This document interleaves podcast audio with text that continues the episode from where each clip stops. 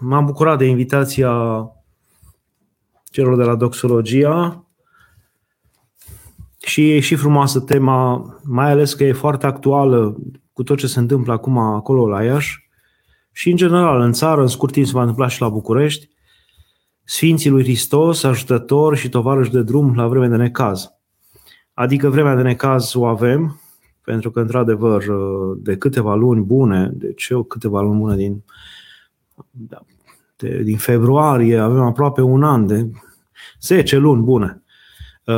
De 10 luni bune, România trece printr-o perioadă cum n-a mai trecut, cel puțin nu cred că și aduce aminte nimeni. Cei care probabil că au trecut prin gripa spaniolă în perioada Uh, nici, nici măcar de la bunicii noștri n-am mai n-am auzit cum a fost atunci și nici ei nu erau străbunicii noștri ar fi trebuit să ne spună cum a fost atunci. N-a mai fost așa ceva și nu la dimensiunile și proporțiile acestea. Uh, asta și pentru că, într-un fel, ne bucurăm de, de toate darurile modernității, ne bucurăm că se merge mult mai repede, se ajunge dintr-un loc într-altul, că avem avioane, că acum facem de la Cluj la București 45 de minute cu avionul, altă dată povesteau bunicii din zona Olteniei, din Târgu Jiu până la București făceau și o săptămână cu căruța.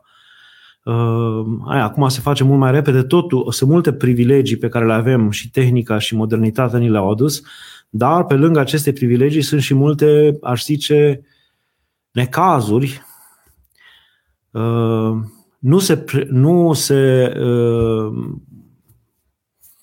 nu se putea lua o boală așa de repede în vechime.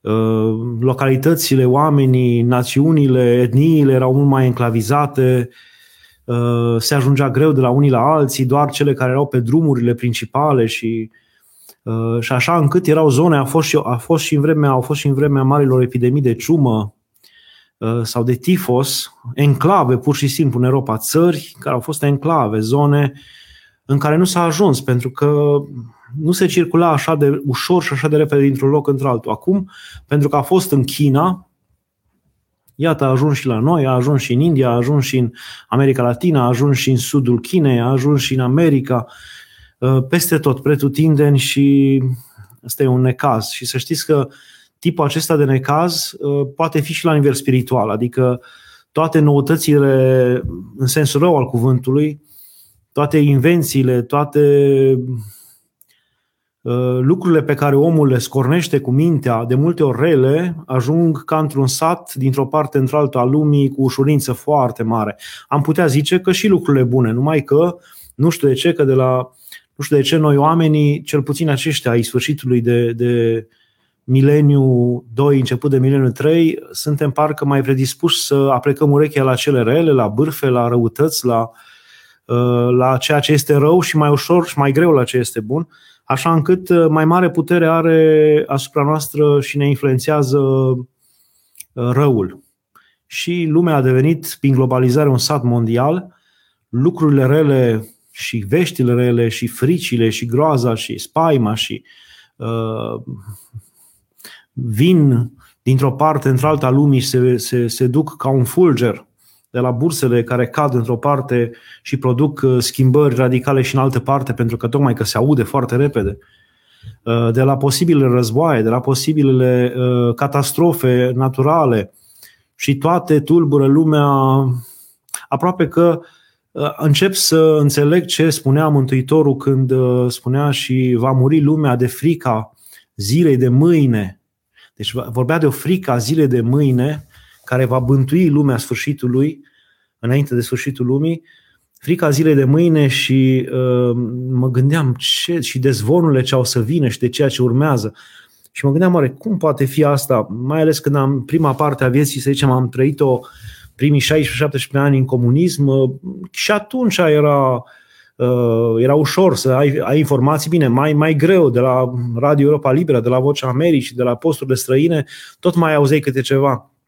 Dar nu mergeau lucrurile și nu mergeau informațiile așa de repede și mi-era greu să înțeleg cum o lume întreagă va muri de frica grijei zilei de mâine, grijii zilei de mâine, cum uh, se poate să ajungă lumea la o asemenea teamă și frică și spaimă și groază încât să să intre morminte, să spună, cum zice Mântuitorul, să zică morților, ieșiți să intrăm noi, sau să spună munților, cădeți peste noi și acoperiți-ne ca să ne ferim de răul ce va să fie. Uh, mi se păreau foarte îndepărtate și greu de, de, greu de ajuns la așa ceva. Acum mi se pare atât de ușor în câțiva zeci de ani lucrurile s-au schimbat așa de mult din cauza acestei globalizări, încât lumea întreagă a devenit un sat, iar uh, uh, cei care dețin informația și de cele mai multe ori cei care dețin puterea informației și a informării nu sunt uh, oameni de bună credință, cei mai mulți dintre ei, sau foarte puțini sunt de bună credință, cei mai mulți sau poate interese, interese personale sau interese ideologice, sau sunt mișcați din spate de alte forțe care, pe care noi nu le putem bănui și care uh, induc și aduc în lume și transmit în lume și îngăduie în lume, uh, bineînțeles, fin, nuanțat, anumite informații care trebuie să producă o anumită stare, o anumită așteptare, o anumită frică, o anumită grijă, o anumită spaimă, o anumită, uh, un anumit fel de a fi al uh, omului și produc mai ales în ultimul timp cel puțin uh, uh, o sumedenie de, de, de o stare de frică, de groază, de anxietate a lumii întregi, de așteptarea ceea ce urmează să vină, de frica ceea ce urmează să vină, exact cum ne spune Mântuitorul. E clar că e o lucrare a diavolului, nu e o lucrare a lui Dumnezeu. În Mântuitorul, în, în Noul Testament, în, sunt cel, e cel mai folosit verb de către Mântuitorul, nu vă temeți, nu vă temeți, nu vă temeți. Nu vă îngrijorați, bine, cu toate derivatele, nu vă îngrijorați. Ehm, adică un teolog spune că e folosit chiar de 365 de ore, adică ca pentru fiecare zi din an să, să auzim nu vă temeți, nu vă îngrijorați, nu vă spăimântați. Ehm, acest, acest nu vă temeți e inversul, e folosit acum de diavol, temeți-vă, speriați-vă, înfricoșați-vă, e sfârșitul, acum e. O să vă prindă nepregătiți, o să, dar nu e, o, nu e o frică care să ne facă să uh, ne întrarmăm, să ne, să, pune, să ne punem pe calea poruncilor lui Dumnezeu, să-L căutăm pe mirele nostru cel adevărat, ci o frică cumva uh, o frică care te dezarmează, o frică care te face să abandonezi, să fugi, exact cum zice Mântuitorul, să spune munților că despre noi și acoperiți-ne, să spune morților ieșiți voi să intrăm noi, că mai bine de voi. Exact cum uh, Nicolae Steinhard ajungea să spună că uh, ajungea să spună că filozofia, filozofiile vechi orientale, filozofiile extrem orientale, religiile extrem orientale s-ar reduce la o învățătură aceasta. Decât să fugi, mai bine să mergi, decât să mergi, mai bine să stai în picioare, decât să stai în picioare, mai bine să stai jos, decât să stai jos, mai bine să stai culcat, decât să stai culcat, mai bine să dormi, decât să dormi, mai bine să mori, decât să mori, mai bine să nu te fi născut. Asta e filozofia spre o asemenea dezamăgire, spre o asemenea uh, uh, lepădare, frică, anxietate, uh, abandon îndeamnă filozofia lumii, până la urmă și religia lumii, pentru că acestea nu sunt religiile lui Dumnezeu, nu sunt revelate. Sunt religii naturale, sunt filozofii ale gândului omenesc. Sunt înțelesuri și înțelepciuni ale gândului omenesc simplu, firesc, în neputința lui. Și la această, la această stare de abandon ne îndeamnă toată această mulțime de informații care ne vălește peste noi. Pe de o parte, uh, nu știm să o procesăm, este atât de multe, sunt atât de multe, sunt atât de diverse.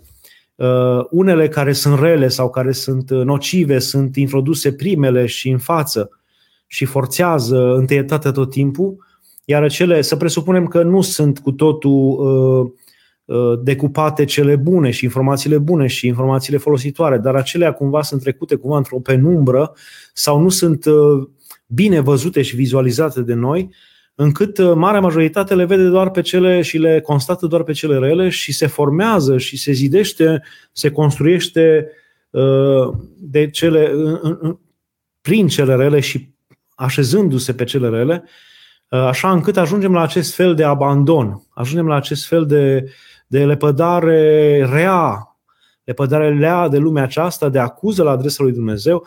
Într-un fel îl vedem pe Dumnezeu vinovat pe, de tot ceea ce de, cea, de tot ceea ce ni se întâmplă, de tot ceea ce ni se pare că nu ni s-a întâmplat, uh, neputința și groaza noastră o punem în seama lui și zicem că uite, nu ne-a ajutat, de ce ne-a lăsat în lumea aceasta, de ce ne...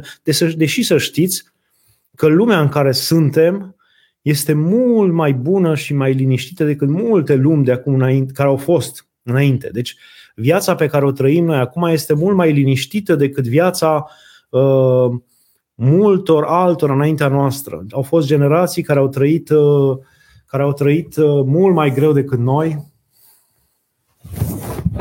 Iertați-mă, trebuie să-mi așez acest uh, laptop să se vadă mai bine. Da? Uh, deci să știți că această vreme pe care o trăim este mult mai bună decât a multor altora. Aș putea zice, este, a fost printre cele mai, și este una dintre cele mai frumoase perioade ale lumii. Adică uh, avem aproape 70 de ani în care n-a fost război, mai mult de 70 de ani. Avem aproape 70 de ani de când n-au fost boli grave, avem aproape 70 de ani în care lumea construiește, sădește, ridică, face, deși au fost și uh, perioade grele, am, da, am ieșit din ele. A fost perioada gulagului uh, comunist în a doua parte a secolului acestuia, dar mai ales în anii 50-60, după care lucrurile cumva s-au mai îndreptat. Uh, n-a fost de mult o asemenea perioadă de pace în lume. Dacă vă puteți imagina, și cei care știu istorie, și istoria României, dar și istoria lumii, aproape că n-au fost, cel puțin în răsărit, n-au fost 2-3 ani fără epidemii la noi și în tot răsăritul. Uh, creștin. Fără epidemii, fără războaie, fără atacuri, de toate felurile, de la turci, la tătari, la cazaci, de la. Uh, deci au fost lucruri, au fost perioade foarte grele, foarte grele. Uh, noi trăim o perioadă foarte bună de liniște, de pace, de odihnă. Ce să mai spunem la nivel spiritual? La nivel spiritual, niciodată n-au fost traduse și n-am avut prilejul, noi românii, să citim în limba noastră atâtea cărți, atâtea informație bună, atâtea cărți ale Sfinților Părinți, Biblia să fie la demână fiecăruia. Păi gândiți-vă că noi până la Antimi Ivreanu nu, nu, se, nu se rostea, nu se citea, nu se uh, sluja în limba română. Se sluja în slavonă și nimeni nu înțelegea decât câțiva preoți, nici mare, marea majoritatea preoților nu înțelegeau. Uh, asta era măsura în care înțelegeau ei Evanghelia și un popor contează uh, și, și are valoarea a cât a înțeles el din Evanghelie. Atâta contează un popor, cum zicea Simeon Mehedinț. Și ei, după, după Sfântul Antimivreanu și, și alții înainte de și de după el, s-au tradus foarte multe. Acum avem aproape, dacă noi zicem, vai câte ispite sunt în veacul acesta, vai câte necazuri, vai câte cărți rele bune.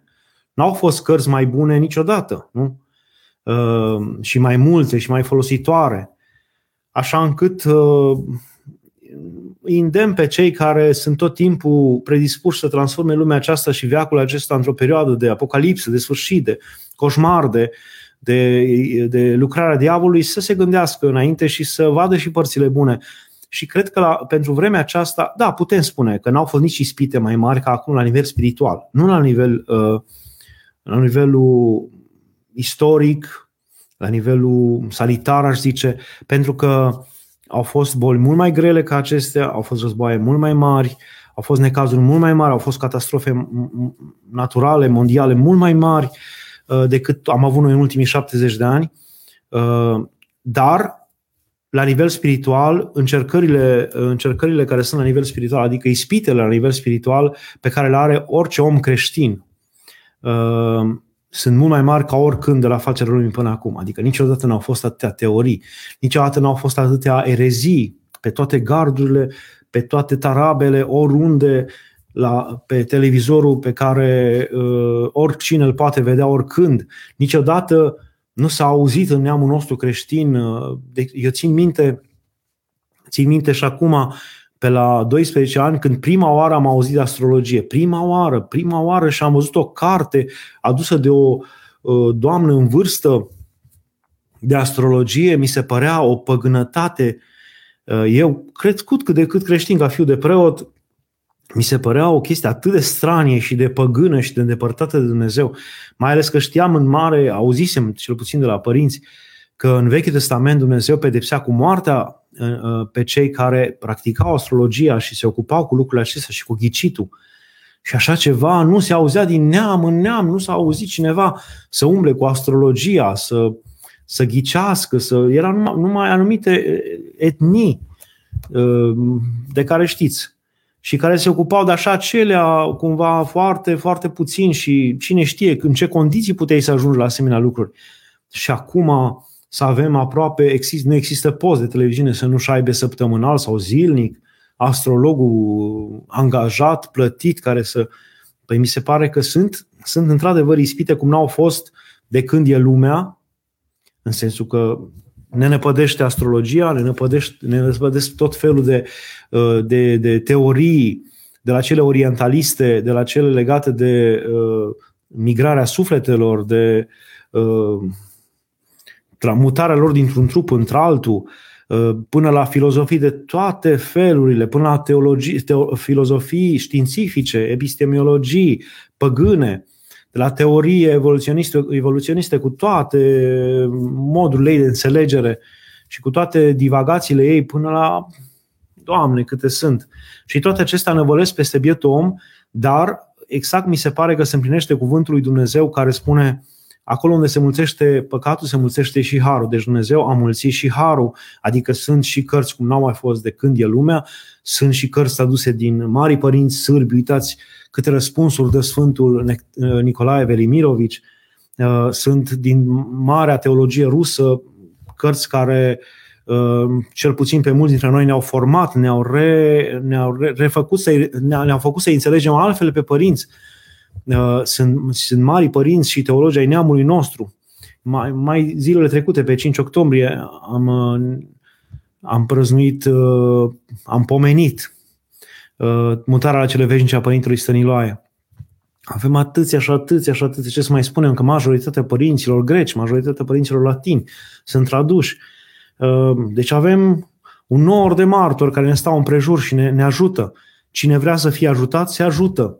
Cine nu, nu. Uh, în mare parte, cei care par că nu au răspunsuri și uh, sunt revoltați în motivul lui Dumnezeu și li se pare că ei nu aveau altă șansă decât să devină necredincioși, că n-au răspunsuri, mi se par că suferă de lenevie, pentru că uh, de exemplu, vin la mine oameni care spun eu nu cred, părinte, m-a adus mama, m-a adus nu știu cine, m-a adus soția, uh, dar eu nu cred. Am venit așa să vorbesc cu dumneavoastră. Păi și de ce nu crezi? Păi nu cred, uite așa, nu cred. Păi uh, nu cred în, uh, zice, nu cred în Evanghelie. Cred că există un Dumnezeu, dar în Evanghelie nu cred. Păi și nu cred în Isus Hristos, dar ai citit vreodată Evanghelia? Nu. Păi și cum, cum poți să contești ceva sau să, să vorbești în motiva Evangheliei uh, și să spui că nu, nu crezi în Isus Hristos uh, până când nu citești, să știi cine e Isus Hristos în care nu crezi.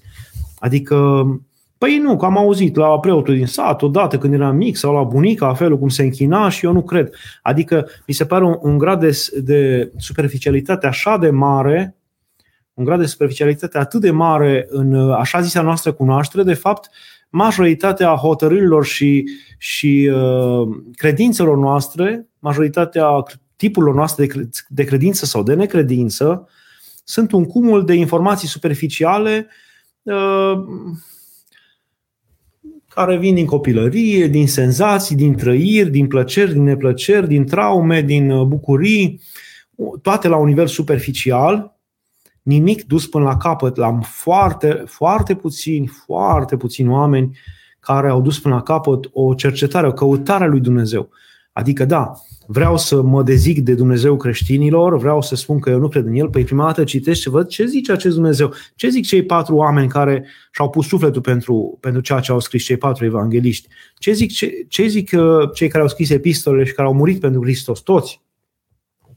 Adică, prima dată citesc, constat, merg la sursă, citesc istoria creștinilor, citesc istoria bisericii din vechime, văd, cunosc mai multe uh, și după aceea dau cu barda sau cred sau nu cred. Nu la un nivel superficial, văzând un om, văzând pe altul, eu, e ca și cum tu ai spune eu nu cred în medicină și nu cred în medici pentru că te-au dezamăgit doi medici de la dispensarul din sat și nu ți-a ajutat un medicament pe care l-ai luat așa după ureche, după cum a spus bunica. Și pentru asta eu contez medicina și nu vreau să aud de ea și nu-mi place.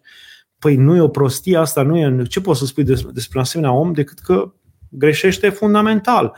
Nu așa se trag concluziile, nu așa se iau hotărârile.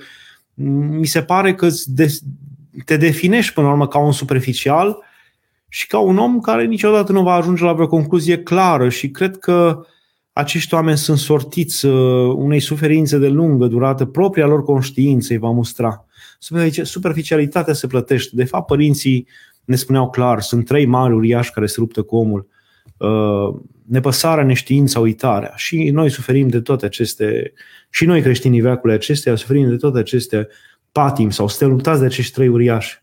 Nepăsarea, neștiința, uitarea, neștiința din propria noastră voie, pentru că avem la dispoziție enorm de mult. Am ajuns chiar să. Am avut oameni care au venit și mi-au spus: Eu nu citesc uh, scriptura. De ce?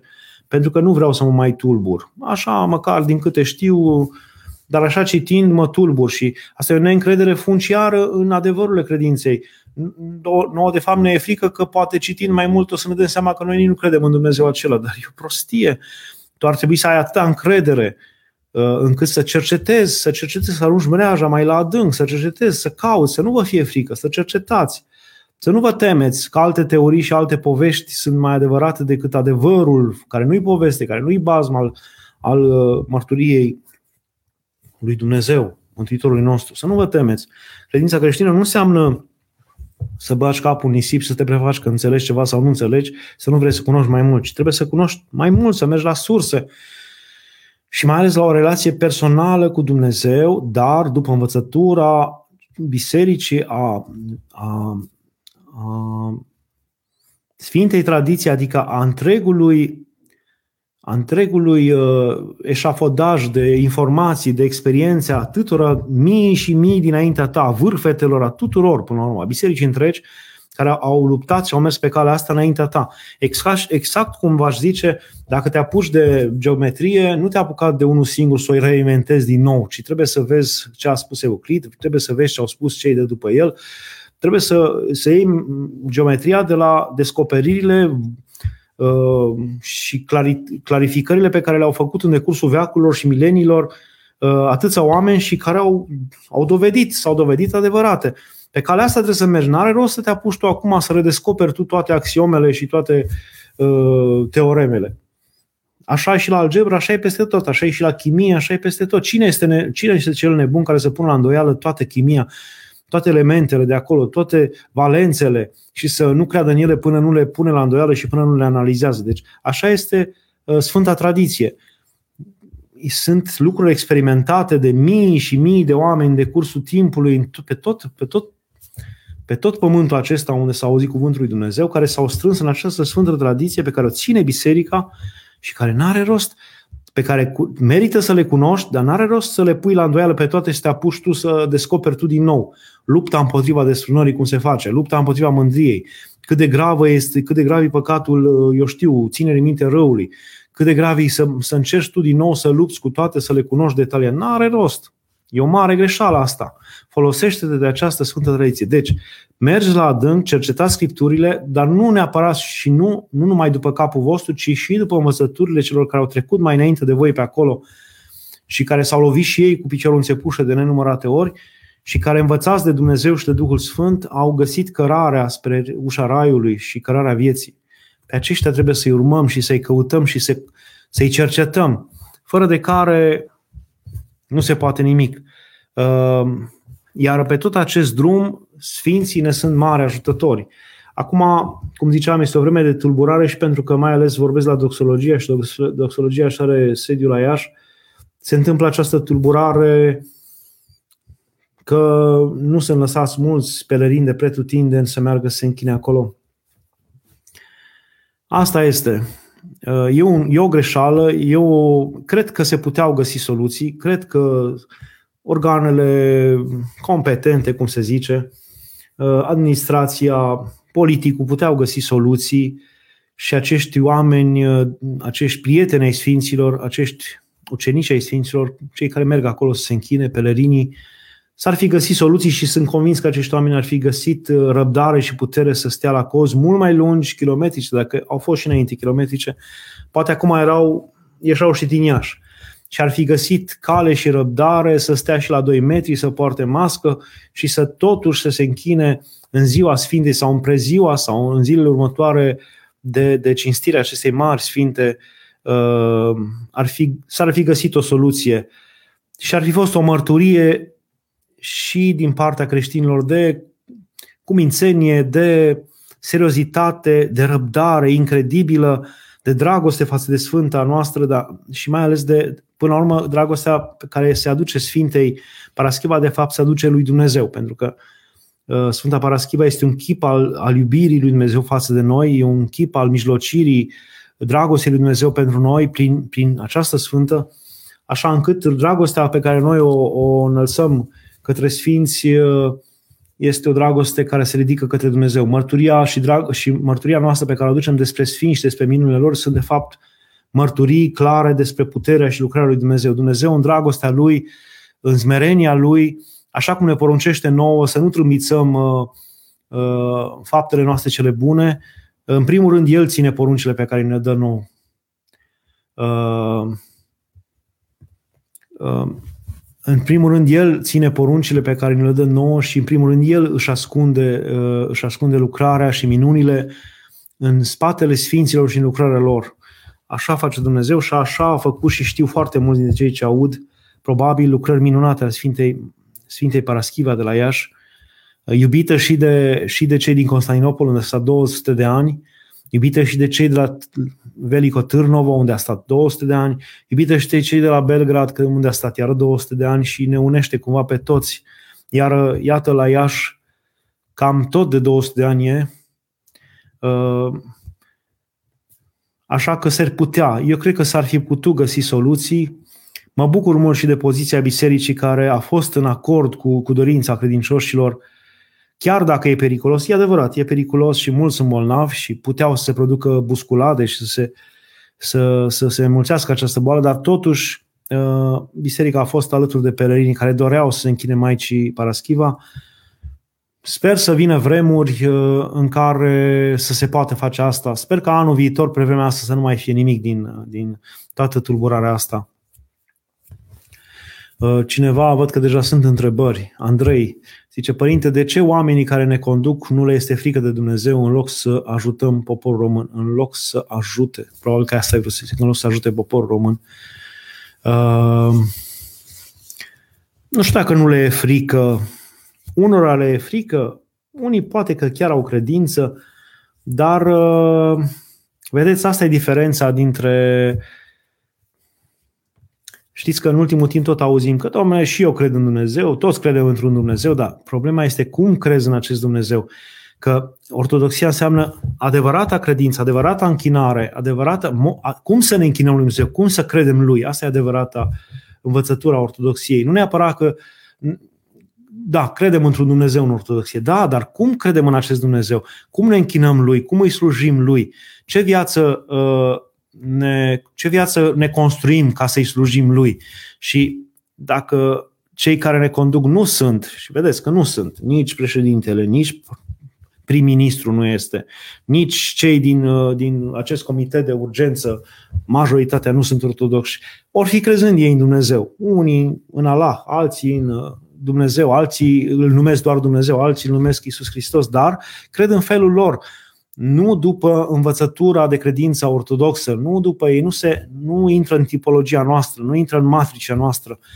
Și atunci lor li se pare firesc modul în care organizează și rânduiesc ei lucrurile, li se pare firesc, li se pare că nu greșesc cu nimic, sunt convins că ei sunt absolut convinși că ne fac un bine, că noi în uh, gregaritatea și, și nepriceperea noastră am face numai prostii și ne-am îmbolnăvit și că ei, uh, cu înțelepciunea și în uh, buna lor voință, de fapt ne feresc de un mare rău.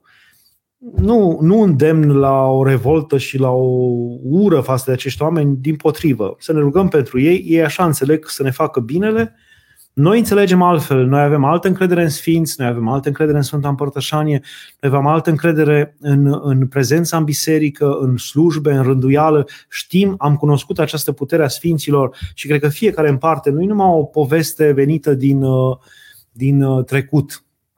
Nu-i numai că noi am moștenit aceasta din familie, din neam în neam, că Sfinții ne ajută. Nu, ci fiecare în parte, cred că au, dintre cei ce ascultă acum și mulți alții, uh, au trăit uh, această lucrare vie a Sfinților în viața lor. Am văzut această lucrare.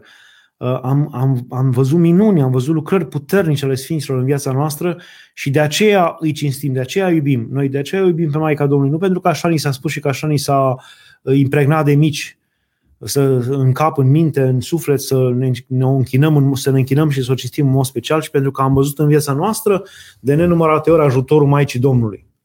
Asta este adevărul.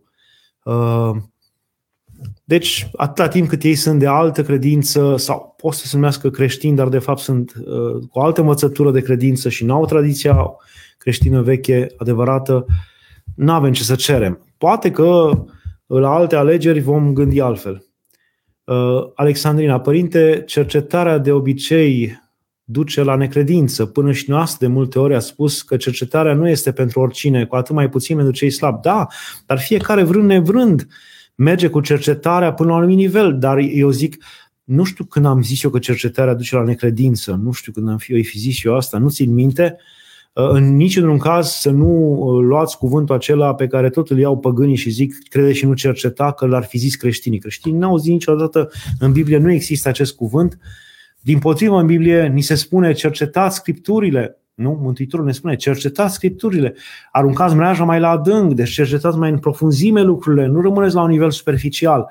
Deci, uh, așa încât eu mă îndemn să cercetați, și să-i luați, cum v-am spus, în ajutor pe sfinți, să-i luați în ajutor pe uh, teologi, să-i luați în ajutor pe cei care au experiență în privința asta, pe duhovnici, să-i întrebați și pe ei, să nu mergeți de unii singuri în această cercetare, mai ales dacă coborâți la, la înțelesuri, la adevăruri mari, trebuie să mergeți și pe învățătura celor care din vechime au, au uh, trecut pe acolo, pe acea cărare, au cunoscut acele, acele ispite. Părintele Arsenie Boca spunea uh, a cerceta scripturile după capul tău fără să, fără să îți iei în ajutor sfinții și cărarea pe care i-au descoperit-o. Cuvintele Scripturii spunea sunt ca niște um, săbi cu două tăișuri în care te poți tăia dacă nu știi cum să le iei. Nu le iei oricum. Ați văzut cu diavolul la, la ispitirea Mântuitorului în pustie, aducea citate din Scriptură. Deci el venea să-și argumenteze poziția lui și lupta împotriva lui Dumnezeu prin citate din Scriptură. Și Mântuitorul întorcea aceste citate spunându-i, ca și cum i-ar spune, n-ai înțeles bine.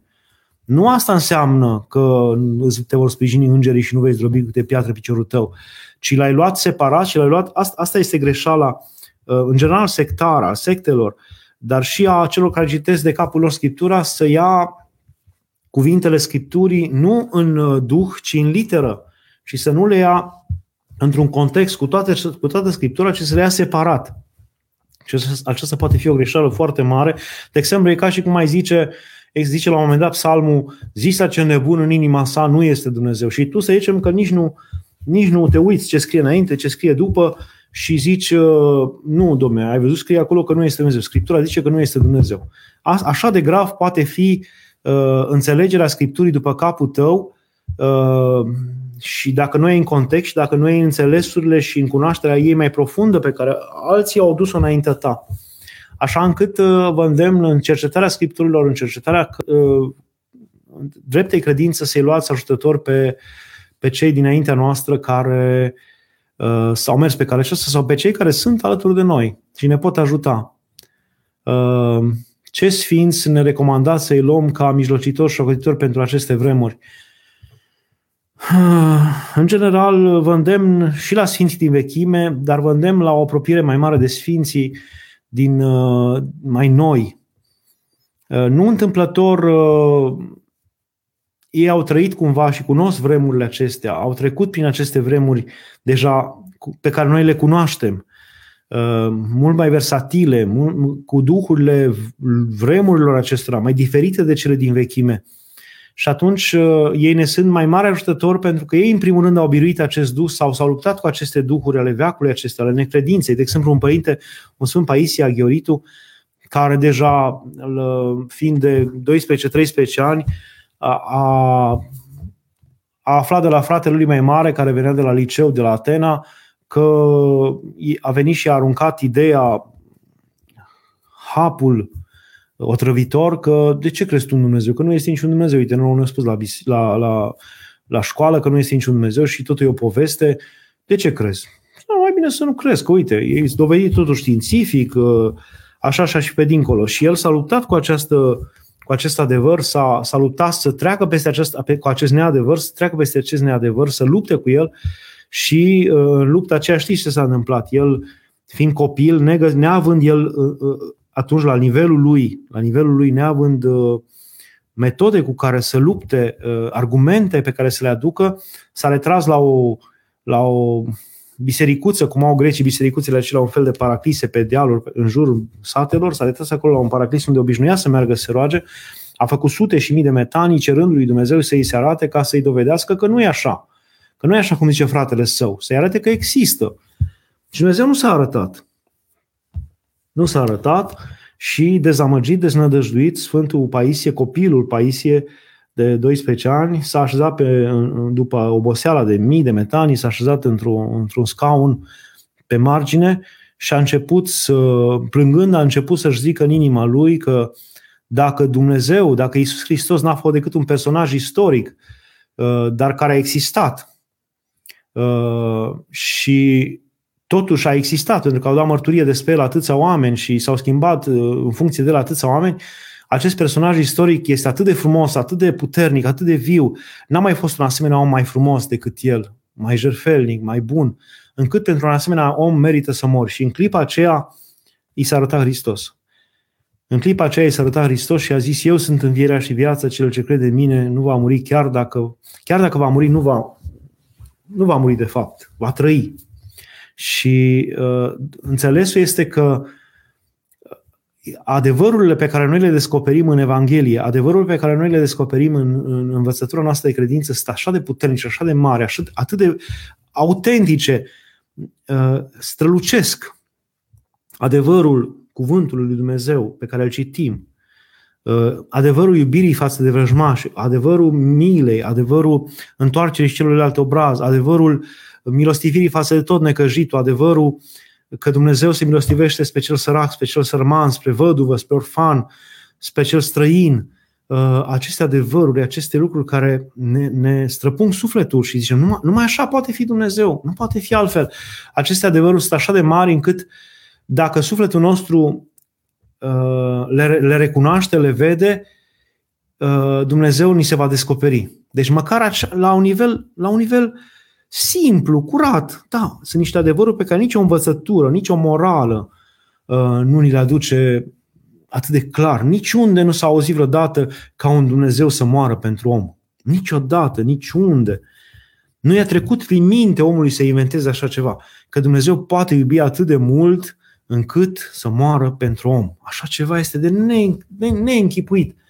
Uh, noi nu putem crede decât într-un Dumnezeu care moare pentru om.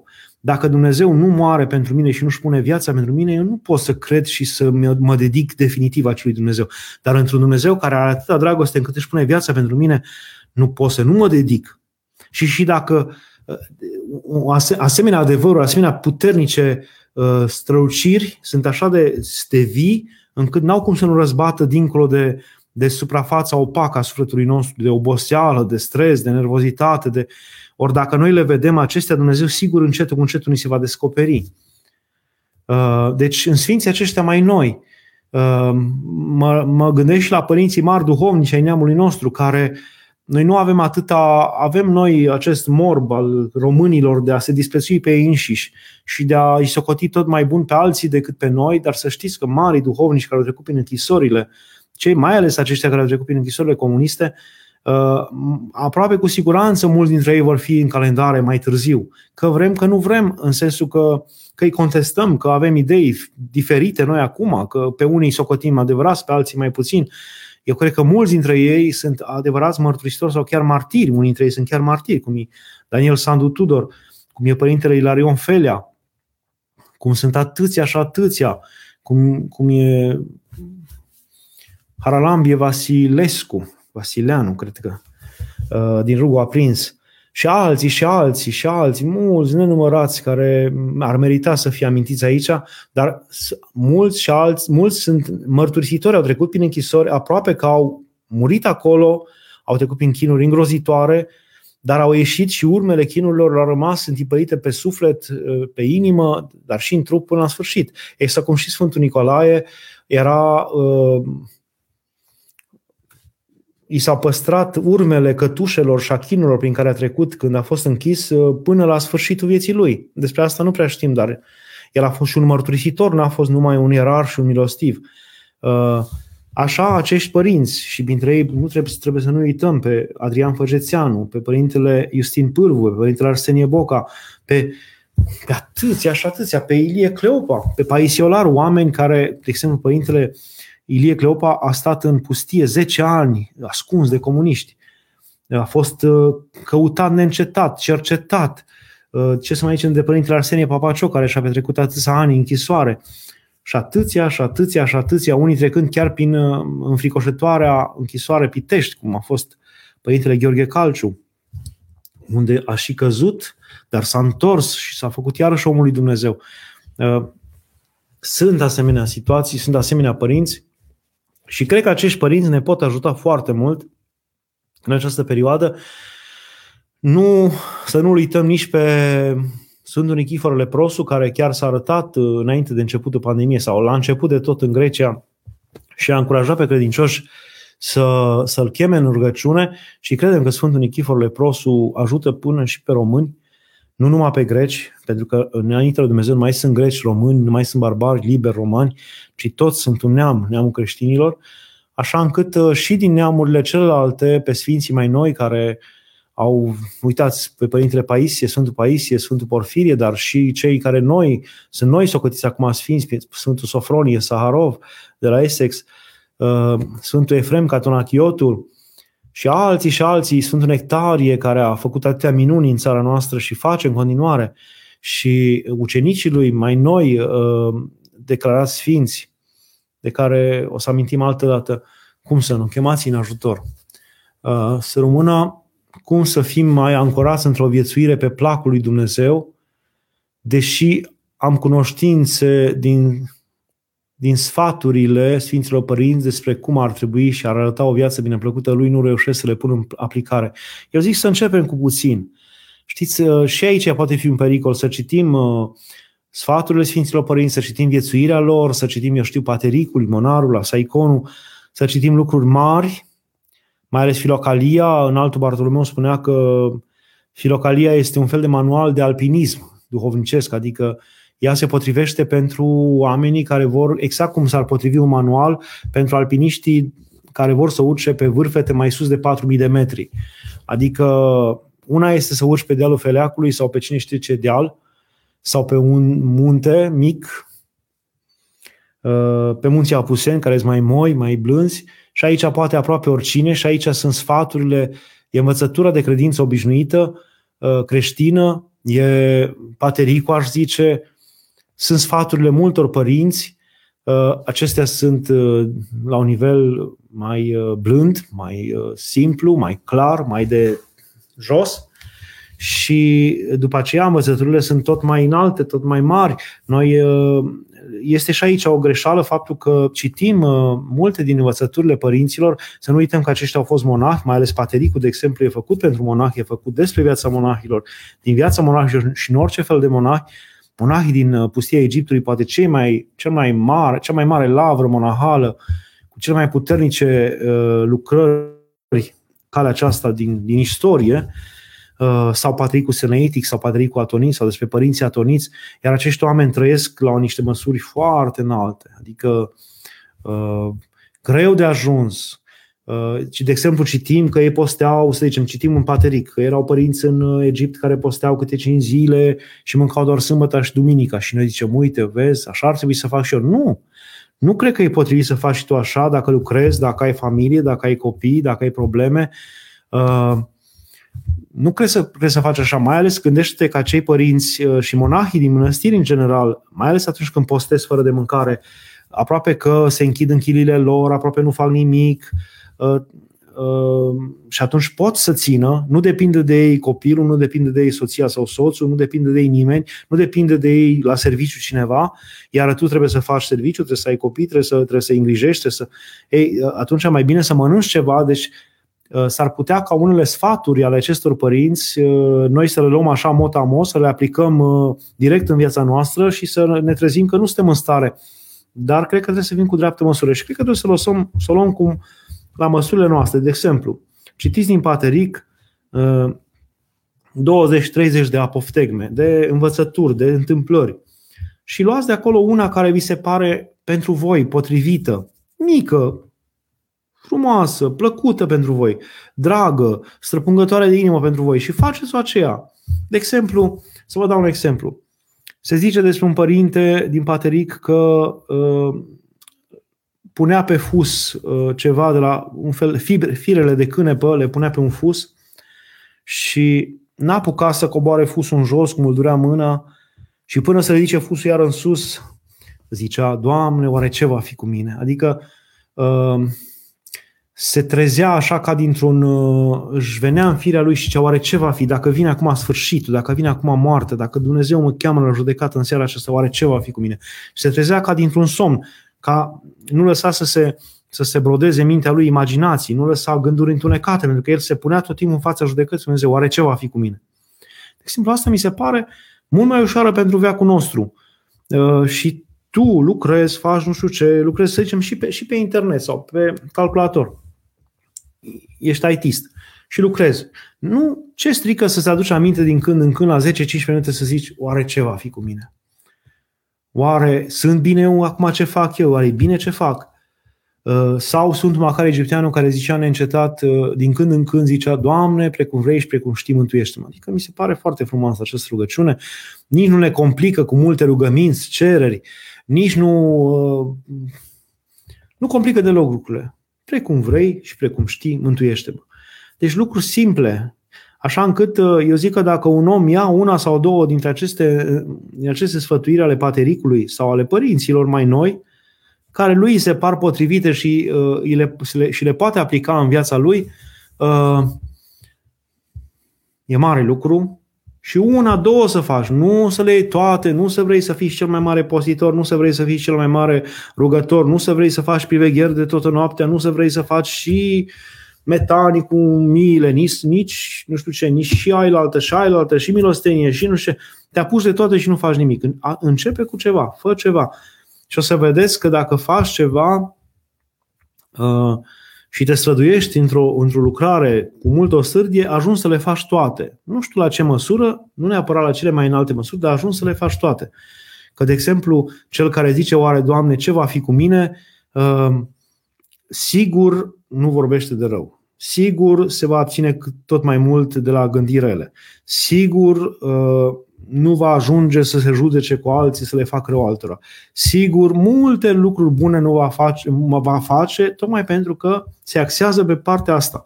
Sau cel care zice de acum voi ține cu o sârdie, eu știu, ziua de vineri și o voi ține de dimineață până seara, nu voi mânca, că așa mi-am propus eu și am cerut și sfatul duhovnicului și așa mi-a spus. Păi, pentru ca să faci asta o să constați în timp că trebuie să te rogi, că dacă nu te rogi ți-e mult mai mult foame, că nu ai putere să mergi mai departe. Ca să te rogi, trebuie să ai mintea curată, trebuie să nu fii certat cu alții, că dacă ești certat și ești mâhnit, ești peste măsură cu unii și cu alții, nu te poți ruga. Și de la o asemenea chestie pe care o ții cu seriozitate, o să ajungi și să te rogi cum trebuie și uh, după aceea să ții mintea curată și să te împaci repede cu oamenii și toate ajungi să le faci printr-o chestie pe care o ții, dar ține-o aceea.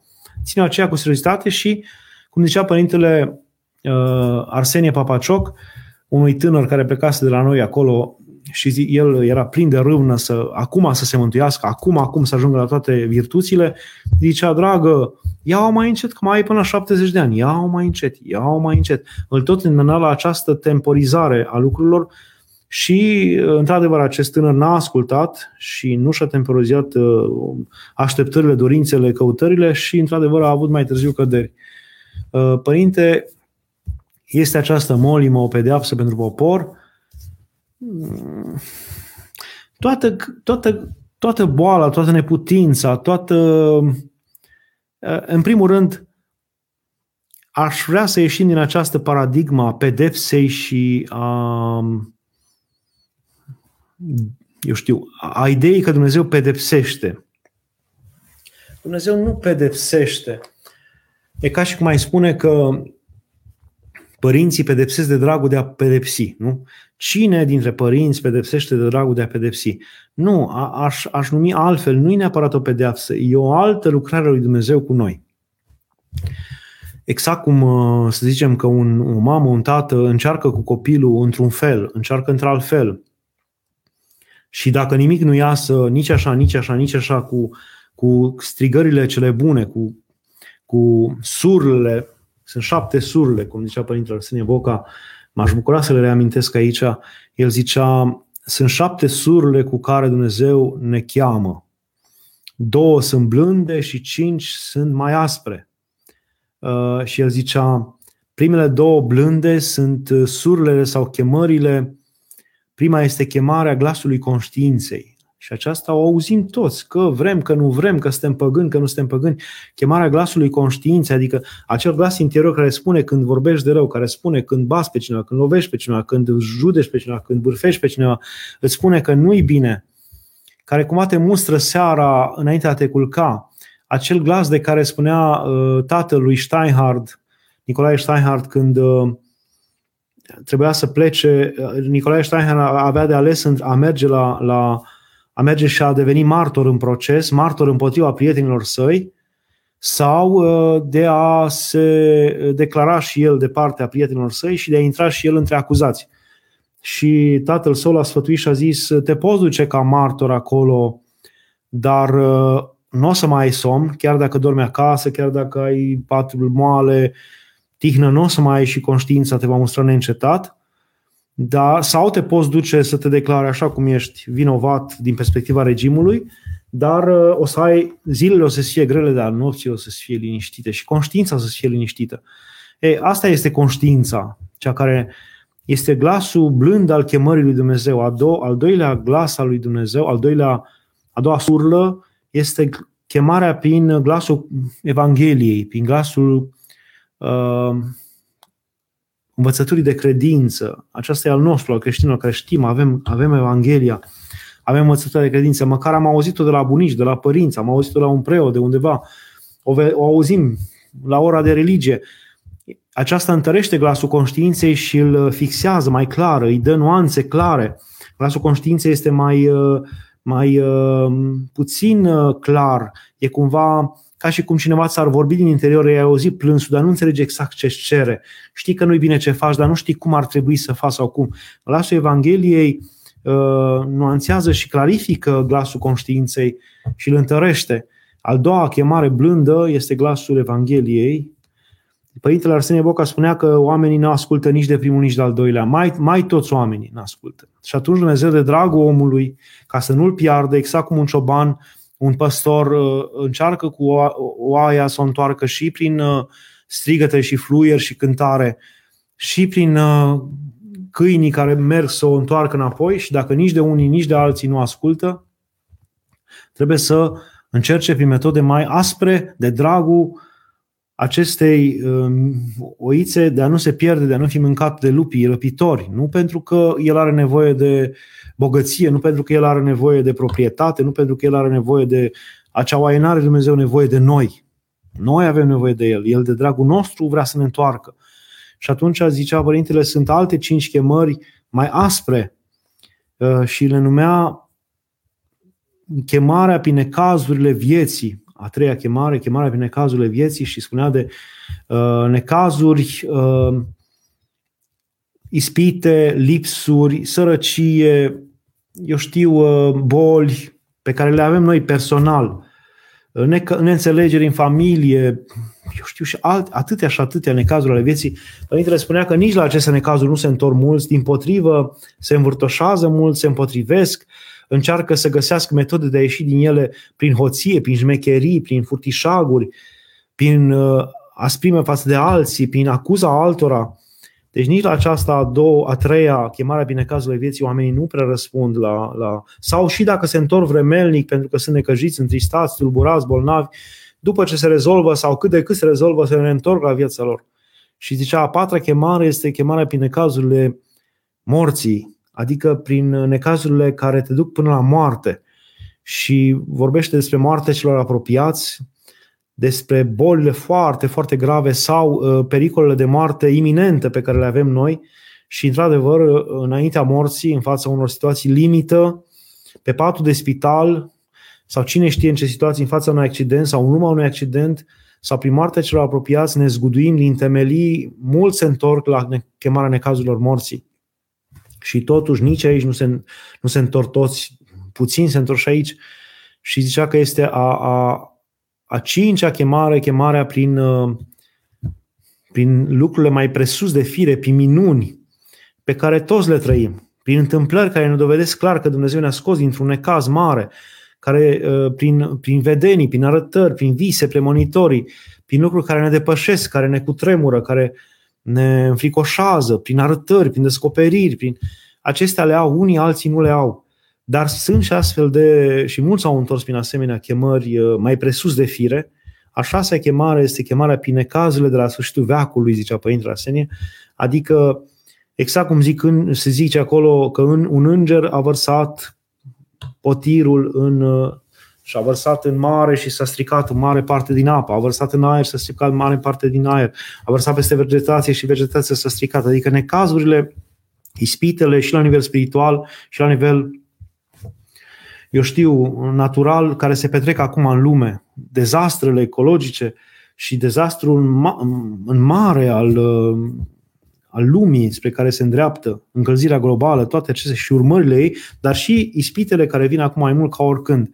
Uh, acestea sunt deja încercări și ispite prin care trecem deja și ultima a șapte este chemarea la judecată, chemarea învierea morților și care, la care nu se mai întoarce nimeni.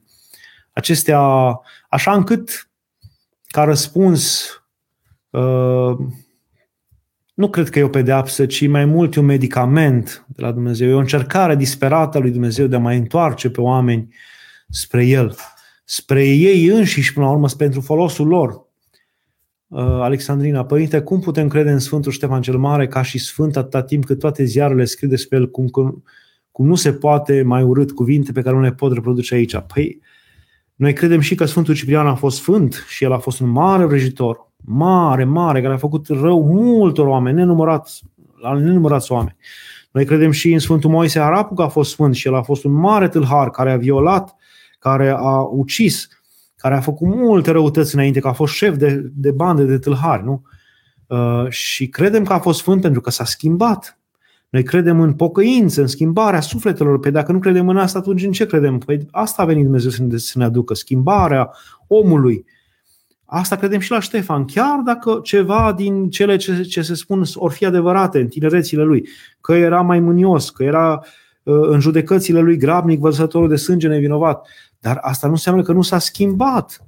A, a nu crede sau a nu, a nu uh, Uh, da valoare puterii pocăinței înseamnă a spune că Hristos a venit degeaba pe pământ. Înseamnă că ori omul e din start bun și atunci credem în, uh, în, premo, în, uh, în faptul că unii sunt dinainte predestinați vieții, iar alții predestinați morții. Unii prin moștenire și prin educație și prin propria lor voie bună, ajutată de Dumnezeu, sunt buni în sine lor, iar alții care poate moștenesc, au o moștenire grea, au o educație grea, Uh, au vremuri grele în care vin, ei sunt predestinați morții firesc, direct și nu există așa ceva. Noi credem că Dumnezeu este drept și că și Sfântul Ștefan cel Mare a avut ca toți ceilalți creștini posibilitate de se întoarce și întoarcerea lui a fost mare.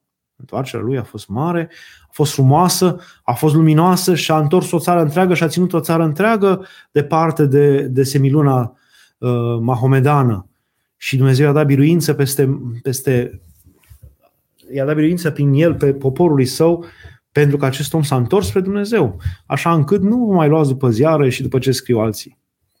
Uh, ultima întrebare, Părinte, ce să facem în data de 14 octombrie? Până acum eram alături de Sfânta noastră dragă la Iași, acum ne vom ruga acasă. Da, eu cred că să luăm o icoană cu Sfânta Paraschiva uh, și să ne rugăm, să ne închinăm ei, ca și cum ar fi de față, pentru că prin icoane Sfinții ne sunt alături și ne sunt aproape, dar și prin amintirea noastră vie, prin rememorarea minunilor pe care acești Sfinți le-au făcut cu noi, blândeții pe care i-au avut-o cu noi. Uh, și cred că puteți să vă adunați mulți dintre voi, cei care sunteți din zona Iașului sau din zona Moldovei, dar și ceilalți, în jurul mitropoliei, uh, să vă păstrați distanța, să vă țineți măștile ca să nu fie nicio problemă și de acolo nu se poate Sfânta să nu vă ajute și să nu știmeată harul și darul său peste voi. Nu se poate. Deci, și mi, se, mi s-ar părea o asemenea frumoasă ca străzile uh, Iașului și împrejurimile catedralei Iași să se umple de mii de oameni care poate să, pentru că sunt atât de mult să blocheze și circulația, pentru că vor sta din metru jumate în metru jumate cu măștile, dar care se vor ruga și vor uh, cere mila și milostivirea lui Dumnezeu prin această sfântă către ei, eu cred că va face Sfânta mai multe minuni ca în alt san, dacă vor fi asemenea, dacă va fi o asemenea manifestare a credinței și a evlaviei, nu neapărat unor demonstrații, uh, eu știu, uh, care să ducă la ciocniri cu autoritățile sau cu forțele înarmate ale statului. Uh, asta ar fi și gândul de final.